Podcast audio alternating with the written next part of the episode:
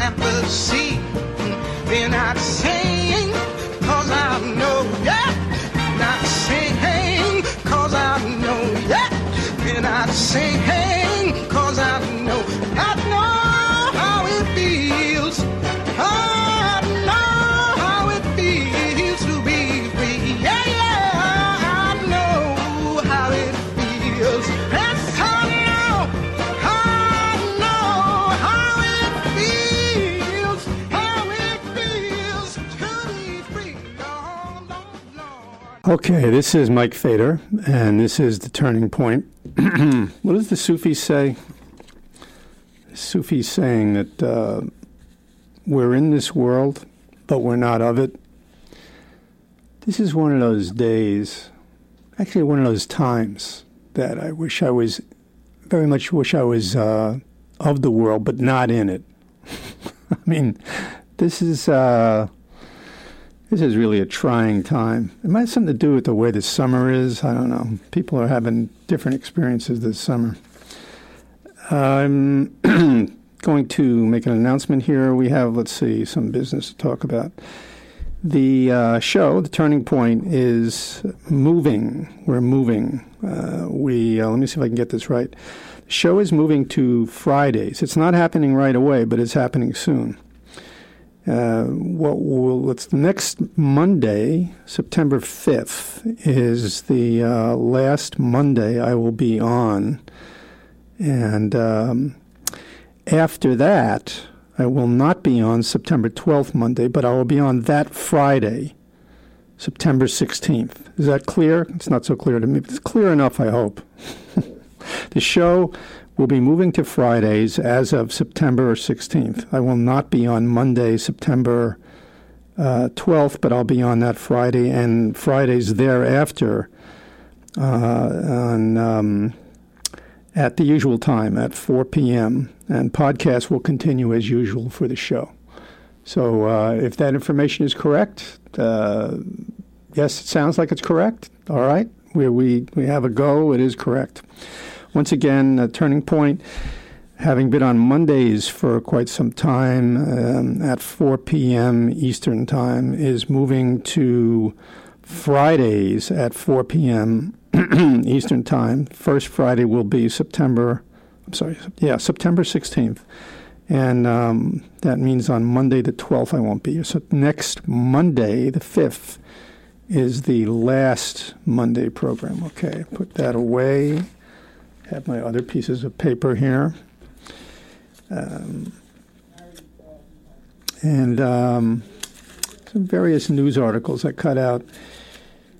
Uh, I guess everybody is who's listening to me right now has uh, has read about or heard about or in some other way, however you get your news, has uh, has um, been informed about this whole thing about the EpiPen uh, and about Mylan, Mylan Pharmaceuticals, M Y L A N.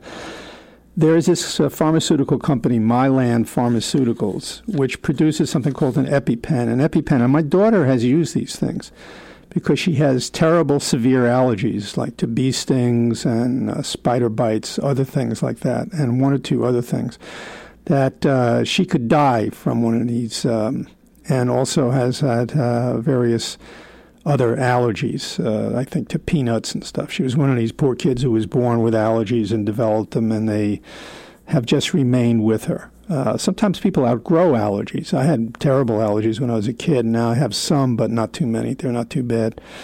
Life uh, or God or life will, uh, in some ways, take away the bad things as he uh, or it adds other things to your life. But I have outgrown a lot, of, as a lot of people have. I have outgrown uh, some allergies, and I have ingrown some others. Like, for instance, uh, starting in my 50s, up until my 50s, I could eat just about anything. Sometimes it made me sick a little bit, but after my 50s, uh, somehow my digestion got to a point where I couldn't eat things like that. The one thing I would love to eat more than anything else that I can't eat, I'm allergic to wheat. So I'm, I'm what is it, allergic to gluten. I hate that word, gluten. I'm allergic to gluten, and um, which means that I can't eat wheat. And everything goes. You can't eat wheat. You can't eat regular bread. You can't eat spaghetti. You can't eat pizza. Can't eat pizza. The best food that was ever invented by human beings. Pizza. If I had a last meal, I was in jail and they said, This is your last meal, or for some other, if I was dying fatally, um, and somebody said if I was going to be, you know, not in this world and not of it either, uh, and they said, "What do you want for your last meal?" It would be pizza, two gigantic slices of pizza with probably uh, sausages. I would have sausages. The sausages sound good. Sound good? Yeah. I don't like. I hate anchovies. I mean, some people like it. No, anchovies. Anchovies taste like the inside of a garbage can. I don't understand how people could even eat anchovies. It's beyond me. Even to look at an anchovy makes me feel like an anchovy. But um, yeah, my last meal would be, uh, well, yeah, it might be a couple of other things thrown in, but definitely um, two big slices of pizza with a lot of cheese. Um, water, my mouth is watering now. Anyhow, my daughter is one of these people who has these terrible allergies, and I think we all probably know people in our family or we know of people. Um, it seems a little rare, but um, because the uh, because of the way the world is, it's not just uh, necessarily just um, a genetic inheritance these allergies. Although, in my daughter's case, since I had a lot of allergies when I was a kid, and I still do have a lot of allergies uh, now, specifically to food. Uh, she has inherited a lot of the poor poor kid not a kid anymore. She's 36 years old, but she's inherited a lot of these allergies. And um, one thing that she needed, because she uh, once almost died from a spider bite, is she needs these EpiPens. It's E P I P E N. What is an EpiPen? An EpiPen is a drug that uh, it's like an injection, an emergency injection that people carry with them at all times, wherever they are, in case they get uh, a spider bite or bee sting or some other kind of allergy affects them. Like um, some people are allergic to peanuts, almost fatally allergic to peanuts. And um, there is one company, of course, this is part of the uh, This is part of the giant pharmaceutical industry, which makes obscene profits and um, uh, at usually, uh, often, I should say, often at the expense of people's lives. Uh, here's um, here's an article that I'll read part of or parts of. Last shot at EpiPen profits ends in a Mylan monopoly. In 2012, the company behind the EpiPen settled a lawsuit by agreeing to allow a generic competitor into the market in 2015, potentially cutting into a big part of, the, of its business. The company Mylan had already been steadily increasing the price of EpiPens, an injector containing a drug that can save people from life threatening allergy attacks.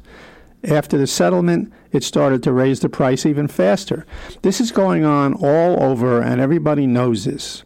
One way or another, either you or somebody that you know closely, intimately, or somebody in your family or a friend takes a drug, and uh, it's a drug that is not yet a generic. It's not a generic drug, so it's not cheaper. And the price of these drugs goes up and up and up and up. And although in a lot of cases people's insurance companies pays the bill for these things, in a lot of cases they don't cover the whole thing or they don't cover it all.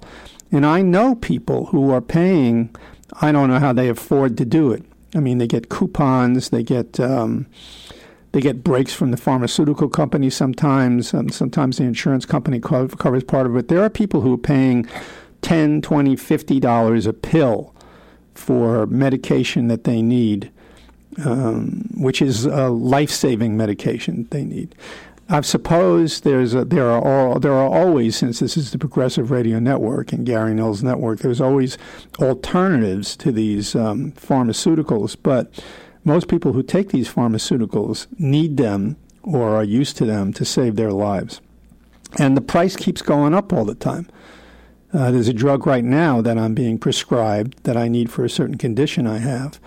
And if I had to, if the insurance company doesn't pay for it, and I'm in the middle of a big wrangle with the insurance company, if the insurance company doesn't pay for it, then I would have to um, come up with about three or four hundred dollars a month, which I absolutely can't afford. So that would be just too bad for me. All right, so uh, EpiPens, it's an injector containing a drug that can save people from life threatening allergy attacks. Now, as Mylan faces growing public furor over its pricing of EpiPen, the company's history of pricing the product highlights a common tactic in the drug industry. Sharply raising prices in the years just before a generic competitor reaches the market. Um, as a sort of final attempt to milk big profits from the brand name drug. When they say big profits, they're talking about big profits. We're talking about billions, billions of dollars a year in profit, in net gain, net profit. Uh, this, uh, well, anyhow. Whether the looming generic com- competition was a motive for the price increases is not entirely clear because Mylan has declined to, answer questions about its thinking. its thinking. Its thinking is very clear. We're going to make as much money as we possibly can, and you can all drop dead while we do it. Why, why do people, uh, you know, worry about what they're thinking? They're not thinking anything. They're thinking what a shark thinks when it bites into something uh, that it needs to eat. thinking. But while the company was once taking two, listen to this, two 10% price increases a year. It was already an expensive drug, an, EpiPen. But while the company was uh, once taking two 10% price increases a year, it has made two 15% increases annually starting in 2014 when the generic competition seemed imminent. Overall, the list price for a pack of two EpiPens is now over $600, up from a little more than $100 nine years ago right? And this company, you know, the the profit more. I haven't done the research into how much profit they make every year, but I'm sure they make billions of dollars in profits. the year uh, 2007 was the year that Mylan acquired the product. They didn't even, you understand, they didn't even put the research and development into this project. They just bought it from another drug company, right? So all they had to do was sell it maybe some marketing and a little packaging, you know, uh, some advertising that they had to spend money on. But they bought this very expensive, very necessary drug from some other company, and all they had to do was sell it. That's all they had to do. And um, so, but they decided to, to raise the price. Um, Mylan acquired the product in 2007, and uh, most of the increase, a rise to two $609 from 265 has come in the last three years. What has further fueled the increases is that the expected generic from Teva Pharmaceuticals was unexpectedly rejected by the Food and Drug Administration. A non allergenic alternative, Sanofi's Auvi-Q, was pulled from the market last year because of dosing problems. So rather than a last grasp for profits, grasp a good word, Mylan has a near monopoly now allowing the, uh, to continue the price increases for at least another year. Mylan, while not commenting on why it has repeatedly increased the price, well, I guess that's what a journalist has to say, right? That there's a reason for it, and they, and they call up the company and they ask for a comment. Uh, you know, you don't want to make an editorial comment. You know, like they, what what they should write here, if it was the truth, of course, but it wouldn't be journalism, it would be editorialism. Is Mylan has repeatedly increased the price because they are son of a bitch profiteers in the worst way. Anyhow, the Mylan says that most EpiPen users are insured. That's it. They're insured. They have private insurance or some other form of insurance, and they're insured. So it doesn't make any difference. We're going to charge $1,000 for this instead of $600. The insurance company will pay for it. And who pays? Where does the money come to pay the insurance companies? Where does that come from? Comes out of your check. Comes out of your check, comes out of your taxes, comes out of someplace. The money doesn't come from outer space, doesn't come from Donald Trump or Vladimir Putin or Hillary Clinton. Anyhow, and uh, the company also says lamely that it offers um, coupons that can reduce or cover the patient's copayments. Blah blah blah. Um, anyhow, consumers who have, uh, such as those with high deductibles, are having to pay full price. Um, Hillary Clinton, the Democratic presidential nominee, called the price increases just the latest troubling example of a company taking advantage of its consumers. What a hypocritical bitch this woman is. Unbelievable. She is tied head, neck, umbilical cord, feet, and heart and brain to Wall Street. She makes speeches pardon me, is it bitch? Is that sexist? Trump is a bastard. She's a bitch. Okay, now now we're now we're even. So don't give me a don't give me a hard time. You know, she makes speeches for three hundred twenty-five thousand dollars to Goldman Sachs and other Wall Street companies. Who does she think they are? She's not stupid. She's not ignorant like Trump. I don't think sometimes Trump even knows who he's talking to. You know, he might, uh, and I don't think it makes any difference to him at all who he's talking to. Could be a bunch of Wall Street people. It could be a bunch of people in Ohio at a steel mill. He just uh, shows up in a place and sells his ties and his steaks and you know his casinos or whatever else he's selling himself, and he just talks. Um, by the way, if you, I've, I've heard from a few people, if you are hearing what you think is a little sort of sibilant sound, like a slight, when I use S's, like a slight whistle, a little whistling sound, you're right. You are hearing that. I had um, I'm an old guy, and I had a bridge put in, and uh, it has to be adjusted because temporarily I'm sounding like a steam whistle a little bit. So if you're hearing it, it's not your imagination. Although it might be your imagination. I have no idea what your mental state is like. I can't. I, I don't know you personally. You're listening. Anyway, Hillary Clinton called it just, and, and another comment she mentions, it's outrageous what they've done. Really, is it outrageous?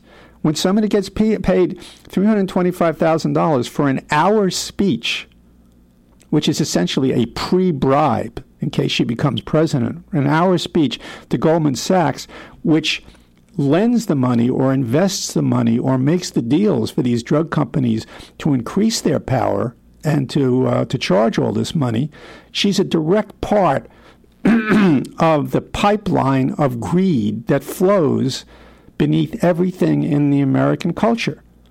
So for her to denounce this is hypocrisy at its at its uh, highest level.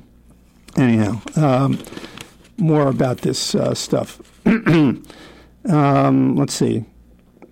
Um, the costs move from the insurer to the consumer eventually in the form of higher insurance premiums. That's the point.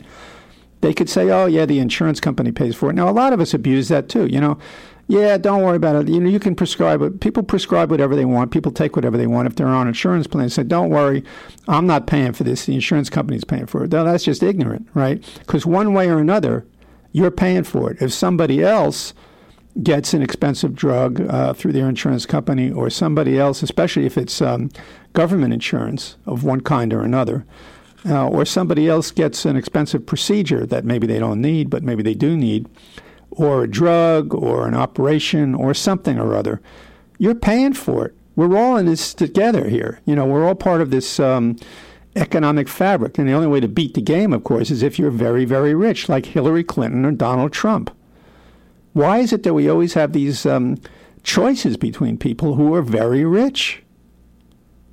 This is what we have to choose from all the time. Al Gore now was what does he have? Twenty million dollars? I have no idea anyhow. Um, so, and uh, ultimately, what happens is if you if you pass um, if the if the insurance company is paying for this drug or the procedure or whatever it is.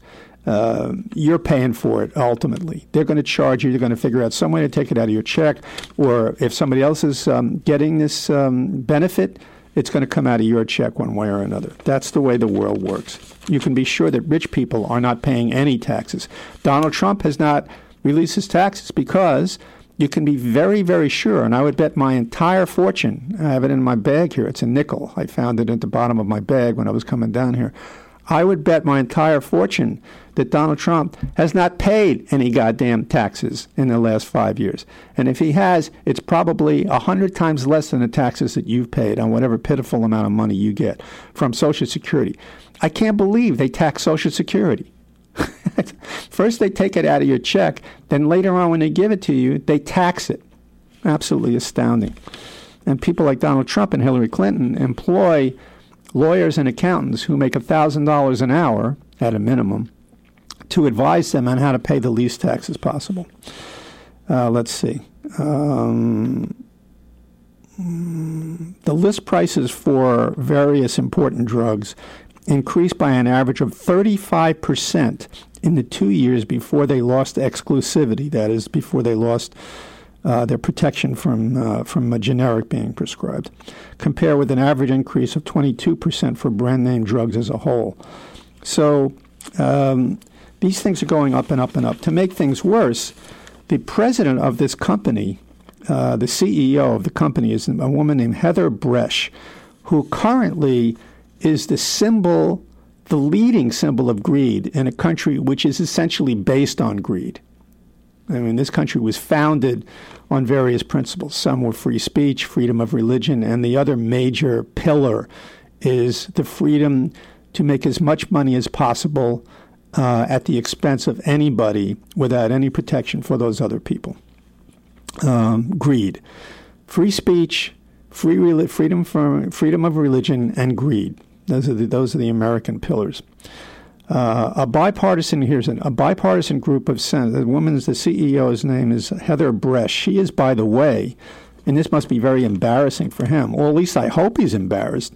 Well, obviously she's not embarrassed because she makes such a tremendous amount of money. She's the head of this company, and she keeps defending it. She has not apologized yet. She's not resigned out of shame. She has no guilt. She has no shame. She's a psychopath. She's as bad as anybody she was brought up to be, and there's a picture of her here, and she looks like somebody who uh, is missing a conscience. She looks like her conscience was surgically removed, maybe at a, at a very young age, if she ever had one to begin with. Heather Bresch, the chief of Mylan, which makes this EpiPen and keeps raising the price all the time, um, is the daughter of Senator Joe Manchin III of West Virginia, a Democratic senator. More than half the senators and the congressmen and women uh, in our Congress are millionaires and multimillionaires. Increasingly, if you look at a graph or a chart, graph, right? I'm old fashioned on a chart. A graph from 19, let's say 30 to now, there has been a tremendous increase in the number of senators and congresspeople, representatives, who are millionaires and multimillionaires. So some of them have tens of millions, some of them have hundreds of millions of dollars. And if they don't, their spouses do from information that they've provided while they're in the Congress. So basically, the rich have taken over the United States. They always owned the country, they always ran the country, more or less. But now it's right out there, it's in your face. Hillary Clinton, Donald Trump, and half the people in Congress. Uh, now, Mr. Mr. Sanders, uh, who came here like Jesus for the poor, is also buying a vacation home in Vermont on Lake Champlain or someplace like that uh, for six hundred thousand dollars. Now he's an old guy, you know. He worked hard his whole life.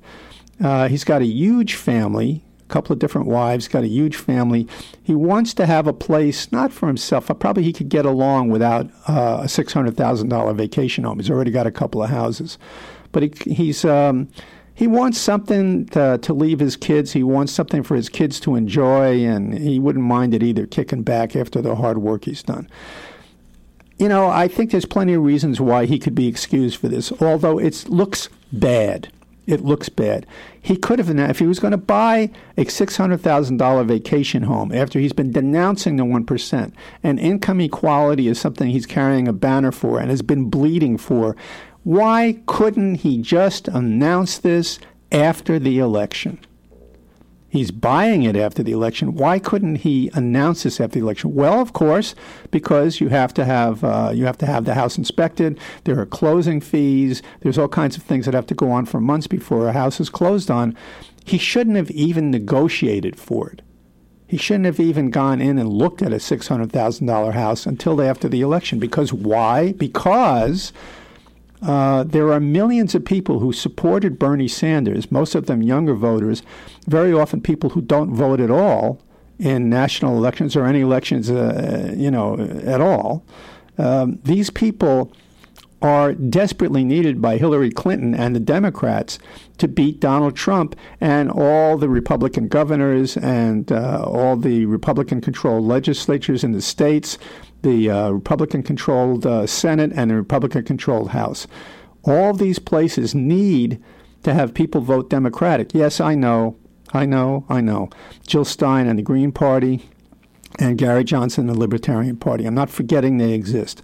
But for reality's sake, you know, um, if people don't vote to overturn uh, the Republican dominance of the governorships in the states and the state legislatures and Congress, then it really might not make any difference whatsoever that Hillary Clinton gets elected.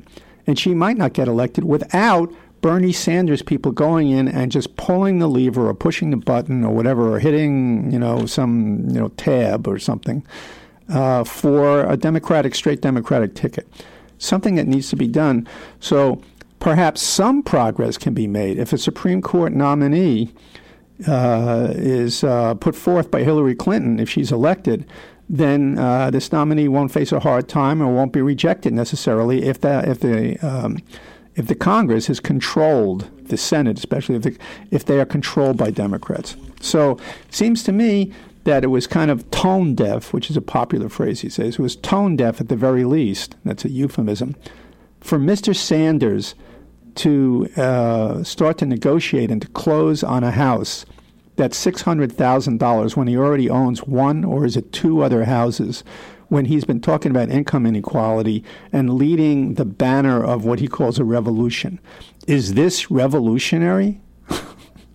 now, like I say, give the guy a break. He's an old guy. He's worked hard. He's providing, you know, the best kind of life he can for his family, which everybody wants to do if they could. Would you? Wouldn't you do that if you could for your family? Spend as much money on them as possible, make their lives easier, pay off their school loans, buy them a house, get them a place where they could relax, where their kids can have a decent life, pay for their colleges, uh, all that kind of thing. Why not? You know, why not? Of course, a lot of things should be free. You know, like college tuition and all health insurance. I mean, this thing with the EpiPen is. Um, is a, a, poster campaign for socialized medicine, if anything ever was.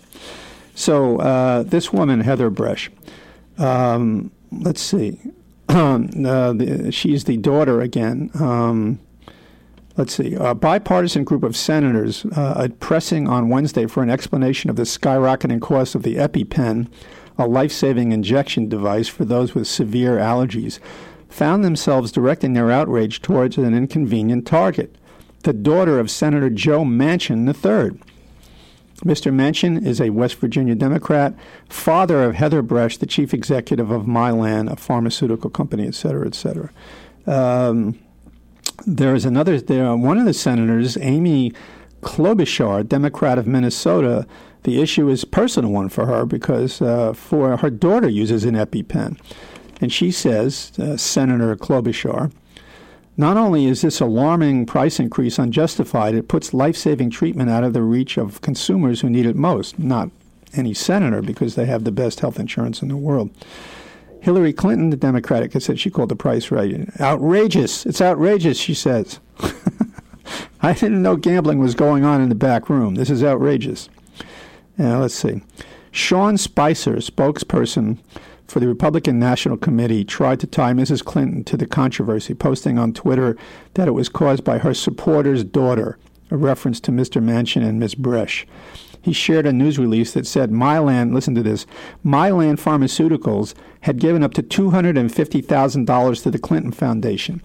Do we even know the depth and the breadth of the corruption involved in the Clinton Foundation? Saudi, the Saudi government, huge company donations to this place, and favors granted, connections made, lobbying. The Clinton, what is the Clinton Foundation? What does it do? We're not why why are we not finding out more about it? Because they're stonewalling everybody. And how can they get away with that? Because Trump is such a lunatic. He's such a clown. He's so entertaining a fool. He's so so much a threat to democracy that she doesn't have to do anything. She doesn't have to defend herself. She doesn't have to talk about the Clinton Foundation. All the journalism that goes to exposing the Clinton Foundation is eclipsed in the shining insanity and amusing craziness of Donald Trump's campaign. Hillary Clinton, if she was up against some sober type like Mitt Romney, who wasn't a stone lunatic and a clown, she would lose the election because people would be free to focus on all her failings. And the greatest problem that she has is not all these missing emails, which who knows? I don't understand anything about that. I mean, she gets away with a lot of crap there. But this Clinton Foundation, who they get money from and what they do with the money, and what kind of connections that they've made and lobbying efforts for large companies and for rich governments, who knows, right? Anyhow, um, uh, reports that the price of, two, of a two pack of EpiPens had recently spiked to a new high of $608.61, true, were followed by revelations that Mylan executives had also received huge salary increases Listen to this. This is the capper of it all. Since Mylan acquired the EpiPen, Miss Bresch, Miss Bresch's compensation has been has risen 671%. When's the last time you got a fucking raise? What did you get? 2% over a course of 3 years? Or did you get any raise at all? Or they've taken back such so much from you uh, in givebacks that your actual income has gone down. Since she has been the CEO and since they acquired EpiPen, which is about um, nine years ago, her compensation has risen 671% to 18.9 million last year. 18 this woman makes 18.9 million dollars and is defending her company's right to raise this life-saving drug out of the possibility of being acquired by people who actually needed to save their lives. What kind of country do we live in? What kind of place is this? We need to have Medicare for all. We need socialized medicine. This is an example of it. She has no shame, this woman. The country itself, the cult, the ruling culture of this country has no shame whatsoever, and that includes Hillary Clinton and Donald Trump. Why don't we vote for Heather, Bre- Heather Bresch? Let's make Heather Bresch president. She knows how to she knows how to get the job done. Let's draft Heather Bresch for president, right? All right. Mylan also drew scrutiny in 2014 for acquiring, or they have a habit of doing this, for acquiring a European drug company and then using it to incorporate in the Netherlands. So they don't even pay taxes on the goddamn money. They make outrageous profits on drugs. They put them out of the reach of people who, who need them to save their lives, and then they incorporate in the Netherlands where they, where they have to pay less in taxes or none at all. It was an eyebrow raising move for Ms. Bresch, whom Esquire magazine named a Patriot of the Year in 2011. Patriot of the Year. Oh, my. Mylan's greed is apparently limitless, Senator Bernie Sanders, independent of Vermont, said Wednesday on Twitter. They didn't just raise the price of EpiPens, they also dodge U.S. taxes. Why am I talking about all this? Because it's outrageous. Because uh, the stuff they taught us in school that all people are created equal and we have the right to life, liberty, and the pursuit of happiness. Apparently, also, the pursuit of happiness includes the pursuit of as much money as possible at the expense of the very lives of other people. Screw people. The hell with other people. Let's make as much money as we possibly can. And everybody, if, if millions of people lose their jobs and they die because they don't have the right medical treatment and they have no education, that's their problem. God bless America. Let's take a little break here.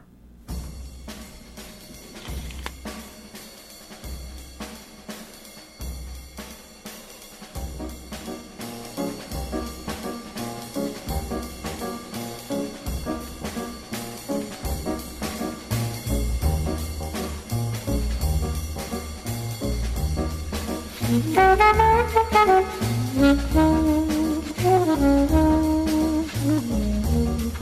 And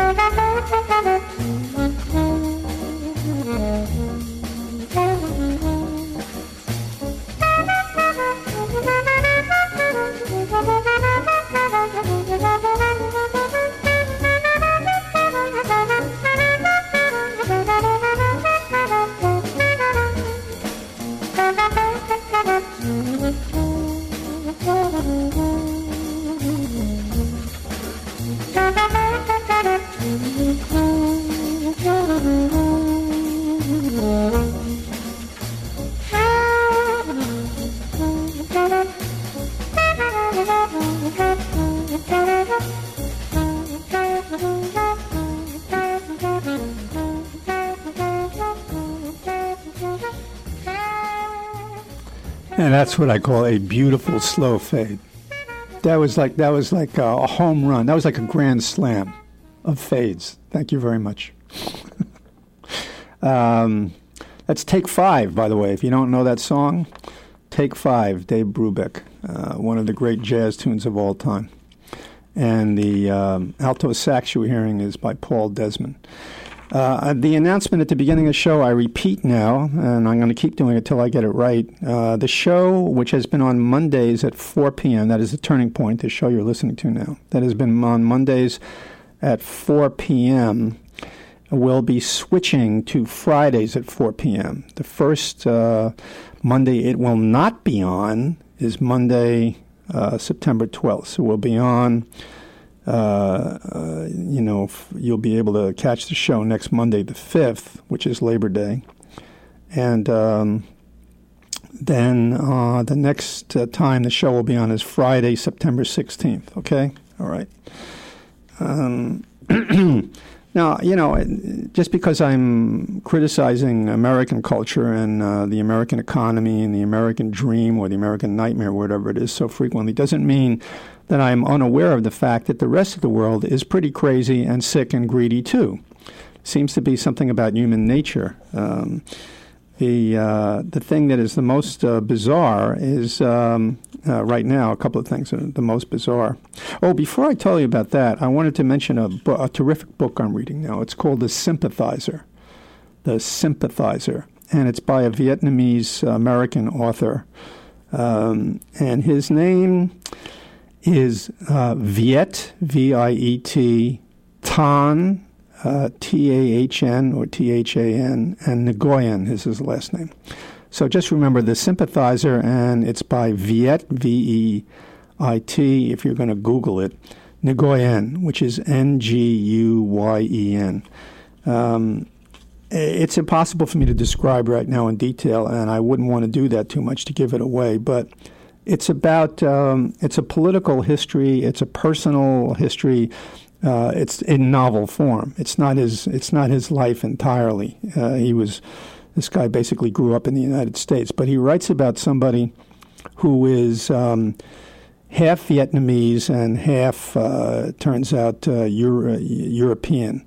And he's got a way of seeing things, his personality. Not only is he separated, um, it reminds me a little bit of um, uh, of various other books where people were um, were uh, born in countries that were split in half, uh, that were um, you know, that were uh, separated by some international agreement or something, imposed by some other country, you know, where a boundary line was drawn. So suddenly you're um, you were in one place and you have to, you know, when in, when uh, India was separated from Pakistan in 1949 tens of millions of people emigrated in both directions uh, to you know to, so they wouldn't be in a place that was ruled by one religion or the other. They wanted to go with their compatriots and their co-religionists, and this has happened in various other places too. And in 1954, or was it 56? I forget which.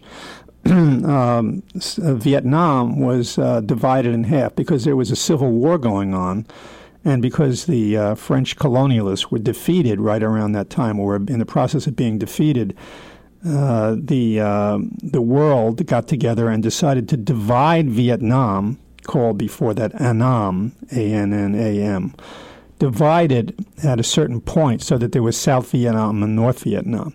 Now, most people uh, my age know a bit about this kind of history. But this book is um, so it's a historical novel, and it's one of the best books I've ever read. Uh, I read, I guess I read more than the average number of books, and this is one of the best books I've ever read. It's the guy is a genius writer. He's a brilliant writer, and it's about uh, a double personality, at least a double personality, somebody who sees both sides of things, who has, who is half uh, European and half Vietnamese, uh, so he's not uh, one of, every, of anything particularly, but he's two of everything all the time. And he has a personality which is able to see both sides of an issue all the time. And on top of that, he's a double agent uh, for the communists and for uh, for the South Vietnamese secret police, and on and on and on. And it's uh, it's got some graphic, sometimes excruciatingly graphic descriptions of torture in the book which I'm sure are very realistic. And he did a lot of research, the guy who wrote this book. He's a professor at some university out in California and a novelist. But this is really, it won, I think it won the Pulitzer Prize and the National Book Award last year or the year before that when it came out. I can highly recommend this book called The Sympathizer by Viet Tan Nguyen, N G U Y E N. So if you're looking for a book to read, read that book. what's bizarre uh, liberty equality and fraternity you know all men are created equal all people are created equal. Uh, from the french right? The french um, war of independence the french revolution uh, against uh, the uh, the outrages the, uh, the the hundreds years hundreds of years of outrages by the nobility by the king and by the nobility and they wanted to have um, a society where people were at least equal. Of course, it, like in any other society where these principles were fought for, it never really did materialize completely. I mean, look at our country. You know, equality. What happened to equality? Well, you know, uh, one of the secrets here is that it was never completely equal to begin with. It was ri- mostly rich white men that made our uh, society what it is, who founded our society. The founding documents especially the Declaration of Independence, are beautiful. They're just like uh, some of the sermons of Jesus in the Bible, but that's not the way Christianity or a lot of Christians turned out to be. Um, it, that's just human nature. An ideal can never be lived up to. It can be aspired to, and people can try to live up to it. But there is, uh, uh, you know, something in human nature which tends towards um, survival, um, self importance, greed, narcissism, uh, self protection, and this sometimes gets very complicated. However, in the land of liberty, equality, and fraternity, now what they're doing is uh, arresting Muslim women on the beaches for wearing what's called a burkini. You know about this, right? Burkinis um, are full body uh, bathing suits, whatever the hell that means. And um, The French are reacting to these ridiculous looking bathing suits. They were designed, where were they designed? Somewhere in the Middle East or some by somebody, maybe it was somebody in Southeast Asia. I think somebody in Southeast Asia, and have some water, designed these bathing suits, which are to be worn not necessarily by Muslims, but I think the woman who designed this bathing suit, who is getting a lot of money, who's getting rich off them. Hold on a second is a, I think she's a Muslim herself, but not a religious Muslim. So she didn't design it for herself for, for wearing at the beach. Obviously, there are over a million, a billion Muslims, and obviously in many countries, Muslim women are not religious or they don't live in a way uh, which is so strict. But in every country, especially uh, well, we can ignore the countries where the where the, where the where Muslim law is uh, is the rule, like a country like Pakistan or Saudi Arabia where if you decided that you were going to wear a bikini outside, they would cut off your head, something like that, or you'd be stoned to death, or Iran, some crazy place like that. But in France, um, which uh, did not pioneer the bikini necessarily, but in France, where sexuality is uh, supposedly taken for granted, whatever other conservative classes there are in France, where uh, where on the beach they have nude bathing where sexuality is more or less taken for granted. Maybe the world assumes wrongly, but the world generally assumes that in France, sexuality is not viewed in a puritanical way as it is in some other countries, especially the United States and England, and maybe Spain somewhat. But uh, in France, where everybody's equal, now there are Muslim women who are going to the beach and wearing uh, these um, these what's called a burkini, which is just um, a burqa is a full body covering that uh, very religious uh, Muslim women wear. And what is the problem? The problem is that uh, the French have been the victims of a tremendous amount of um, Muslim uh, extreme terrorism of extreme, um, you know, Islamic terrorism.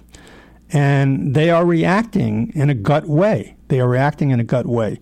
So any symbol in France of, uh, of, um, of extremity uh, in terms of uh, Islam is reacted against, and they're reacting against it legally. France is the leading country in Europe and uh, perhaps in the non-Muslim world, which is, which forbids headdresses in school, Muslim headdresses for women in school, which forbids um, veils on women's faces in public. Um, and now they're making a big deal. The cops, there was a picture that went all the way around the world. It was on the front page of uh, many newspapers, was on TV, of the cops in Nice this is down in the uh, in the French Riviera. The cops in Nice were arresting a Muslim woman on the beach, and they, rather they were giving her a fine, and they were demanding that she remove part of the covering that she was wearing at the beach. Who are they? Who are they in a land that's supposed to be one of the great democracies and a place that represents equality for everybody? Who are they to tell somebody what they want to wear at the beach? If the woman wanted to wear a suit of armor at the beach, you know, if she wanted to wear a wetsuit and just have her eyes showing, which is close to what a burkini is, and have her feet in wrapped in cement, if she wants to wear that at the beach, it's her stupid choice she wants to fry at the beach like an anchovy, let her do it, right? That's equality. That's equality. But why are the French reacting this way to Muslim women wearing burkinis at the beach or wearing headdresses? Why are they arresting people, giving people fines, uh, putting up notices on the beach that it's forbidden to cover yourself? It's forbidden to cover yourself up? Think about a 100 years ago, where it was forbidden to take anything off. I mean, uh, the uh, the Times had a, an interesting picture this weekend, yesterday in the Sunday Times, of uh, a policeman in uh, Italy. It was, but it could easily have been France. In the 1950s, when women started wearing bikinis at the beach, thank God they did start wearing bikinis at the beach. I mean, I appreciate it. You know, I'd feel bad if they didn't. But when women started wearing bikinis at the beach, and bikini, I don't know the exact origin of it, but bikini is an, an atoll you know, a small little, tiny little island in uh, the South Pacific that was used for one of the hydrogen bomb tests.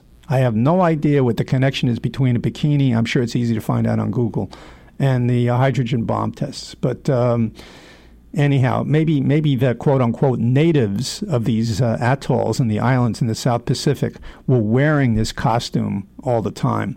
Because sensibly, because of the heat, and because they didn't care about uh, the sexual mores of crazy Christians and Jews. They didn't have to worry about that, not to mention Muslims. So here's the great irony and the hypocrisy of uh, the people in France, and apparently most of the majority population, which is not Muslim, who are white Christians at the beaches, are insulting these women. Uh, they're, uh, you know, they're applauding the police.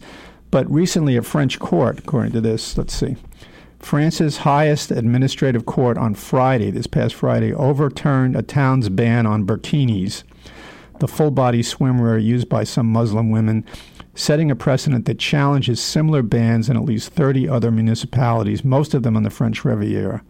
Um, the burkini and the decisions to ban wearing them on beaches has become the focus of spirited global debate over women's rights, assimilation, and secularism.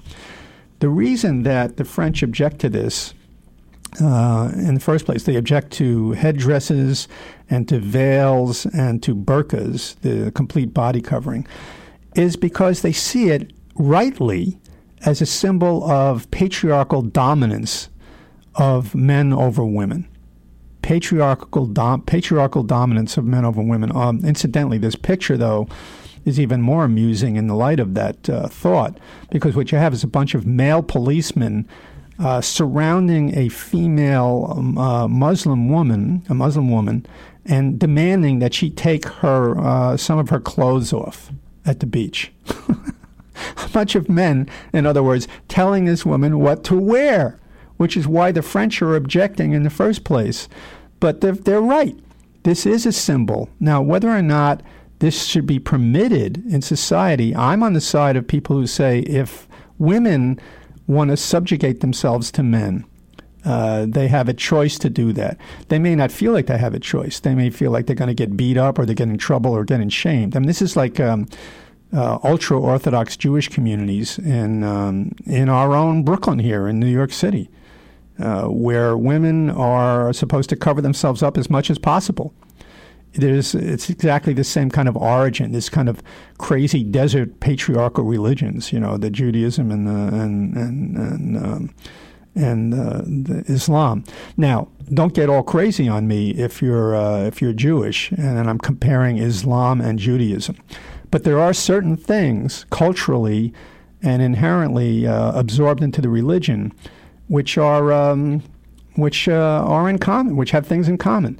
Meanwhile, the French don't like it because it's a symbol of patriarch, patriarch, patriarchal uh, dominance of women, and the French don't like that. They want women to be able to make, you know, to be equal to men. Whether or not they are in French society, I have no idea. I'm not an expert on that.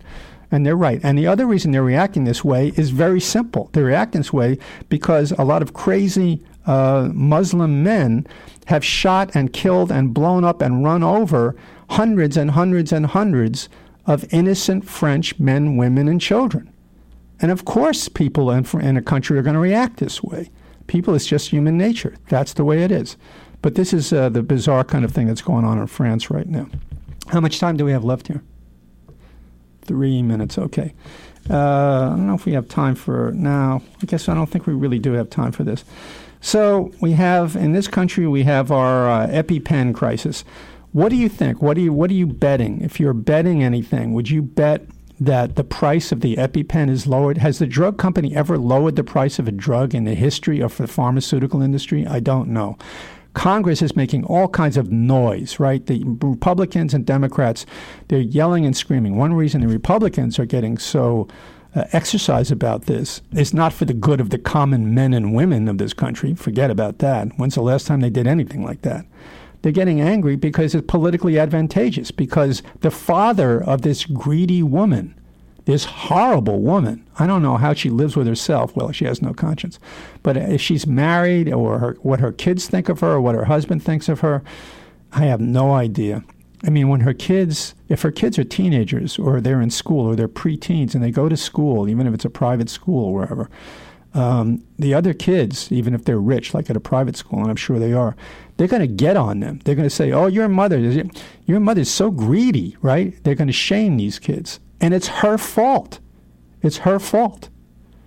In some societies, I suppose, maybe in Japanese society, I don't know, she would resign and apologize to the people of the country for her greed and they she would engineer um, you know a cut in price that goes down like you know like 80% because people need these drugs.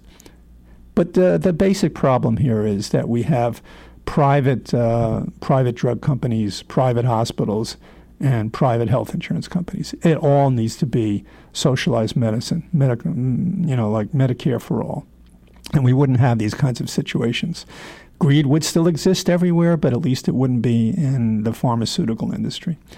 All right, that's about it for this week. Don't uh, don't forget uh, the next uh, you know incarnation of uh, of the turning point here with Mike Fader would be Friday the 16th. I'll be on this Monday the 5th, and then after that, no more Mondays, Fridays. Okay, thanks a lot.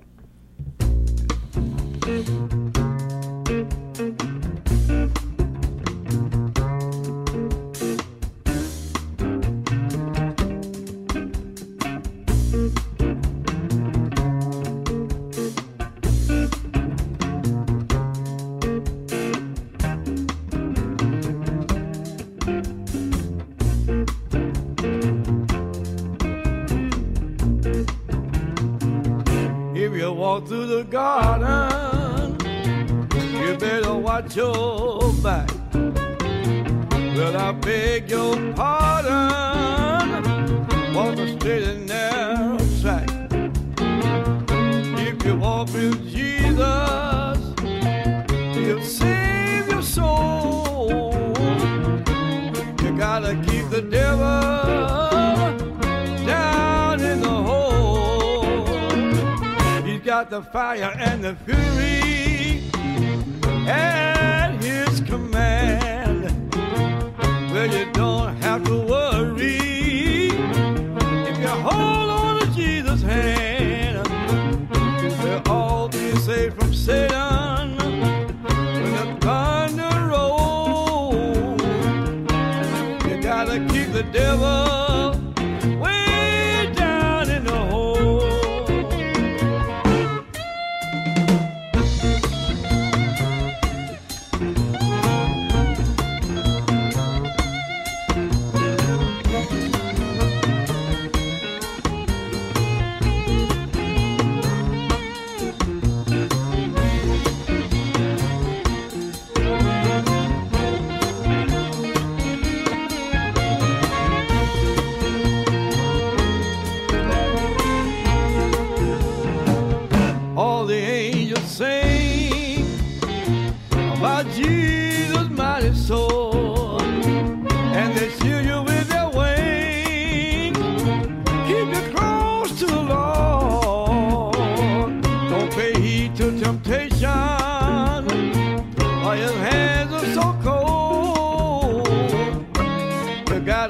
The devil